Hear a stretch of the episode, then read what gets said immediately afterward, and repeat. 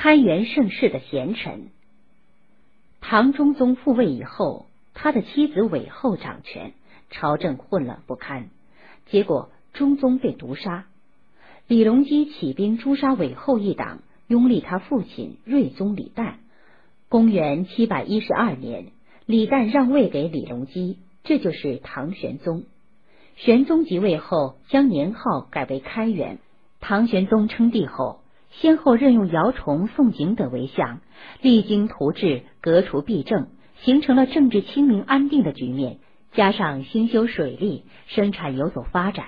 开元末的户口数比唐代初年增加了四倍，官府和私家的仓储都逐渐丰盈，海上航行也渐渐发展。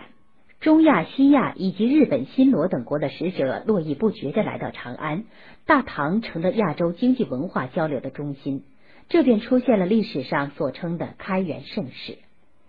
姚崇任相后为政勤勉，传说曾向玄宗面提十条建议，诸如。以仁义治国，停息扩边战争，国亲不认宰相，宠臣犯法与民同罪，除租税以外的其他进贡一律禁止，停止建造寺观宫殿，凡是臣下皆可直言进谏等等。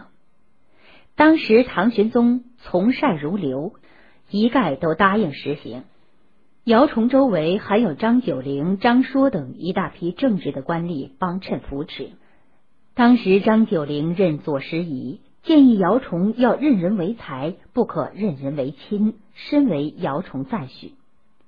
姚崇的两个儿子在东都当官，他们了解姚崇曾有恩于黄门监魏之谷，就想去开后门办事。魏之谷把这事报告了玄宗。过了几天，玄宗有意问姚崇：“你儿子才能怎样？现在任什么官职？”姚崇回答说：“我两个儿子在东都，他们办事不谨慎，做人欲望又多，肯定向魏知谷提出了不该提的要求。我至今还来不及问他们。”玄宗开始以为姚崇肯定要为他儿子隐瞒此事，听了姚崇的话，他非常高兴的问：“你怎么知道的呀？”姚崇说：“魏知谷未当官时，我曾经援助过他。”我的两个儿子比较笨，以为魏之谷必然会感谢我，容忍他们为非作歹，所以胆敢去提要求开后门。玄宗认为姚崇无私心，因而看不起魏之谷的忘恩负义，想罢斥魏之谷。姚崇却再三请求说：“我的儿子不该违背朝廷的法规，陛下已经宽恕了他们的罪行，就很幸运了。”如果因此而罢斥了魏之谷，天下人必然以为陛下对我有私心，这样影响就不好了。公元七百一十五年，开元三年，正当大唐开始出现兴盛气象之际，河北、山东一带发生了严重的蝗灾，农民们以为是天灾降临，都在街头祭拜，而不敢消灭蝗虫。姚崇奏请朝廷派出御史到州县督促捕捉蝗虫，加以掩埋。但是商讨时，却有人提出蝗虫太多，无法消灭。姚崇说：“现在蝗虫成灾，黄河南北的百姓都逃光了，怎能不去加以消灭？眼睁睁的看着蝗虫将禾苗啃个精光呢？假使除之不尽，就像将蝗虫养起来，造成灾害一样。”玄宗终于批准了姚崇的意见。有个大臣说：“捕杀蝗虫太多，恐怕要伤和气。”姚崇说：“从前楚王吃腌菜，连菜中的麻黄也吞吃了，不处分厨师，却医好了病。孙叔敖捕杀了毒蛇，反而因此得福。我们为什么不忍心捕杀蝗虫，却眼睁睁的看着老百姓都饿死呢？”假使捕杀蝗虫有祸，就降灾给我姚崇吧。第二年，山东蝗灾又非常严重，姚崇又下令捕杀。汴州刺史倪若水反对说：“蝗虫是天灾，非人力所能消灭，应该积德修行来祈求，否则越捕越多。姚崇给倪若水写去一封信，严加责备，倪若水才不得不照办。后来，姚崇奏请朝廷特派使者检查各州县捕杀蝗虫的情况，指名道姓通报各地。因此，开元年间虽然连年蝗灾，却未造成饥荒。姚崇对此功劳很大，他甚至被誉为旧时宰相。宋璟担任宰相时非常重视人才，而且对皇帝也敢于当面提意见，即使触怒皇帝也不畏惧。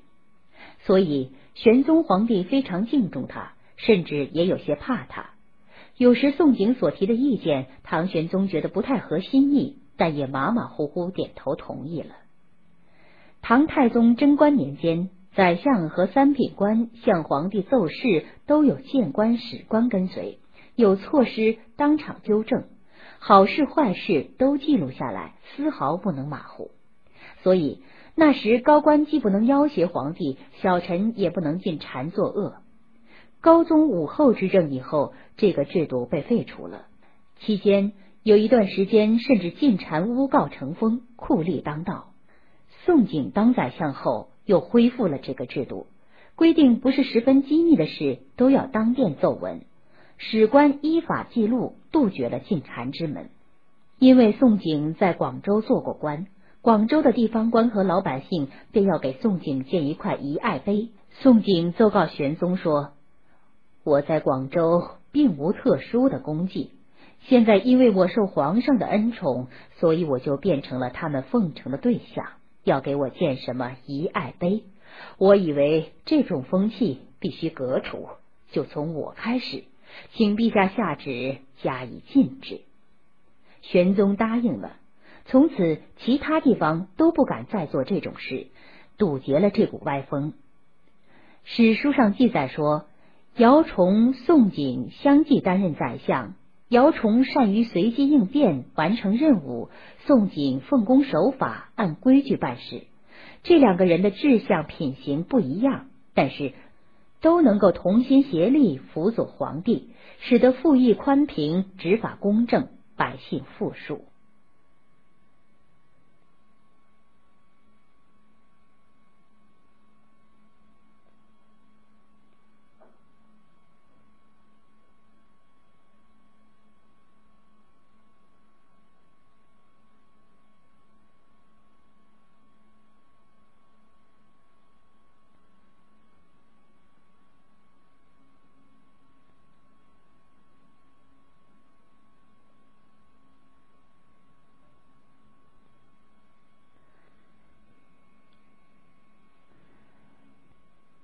改张说为张悦，姚崇周围还有张九龄、张悦等一大批政治的官吏帮衬扶持。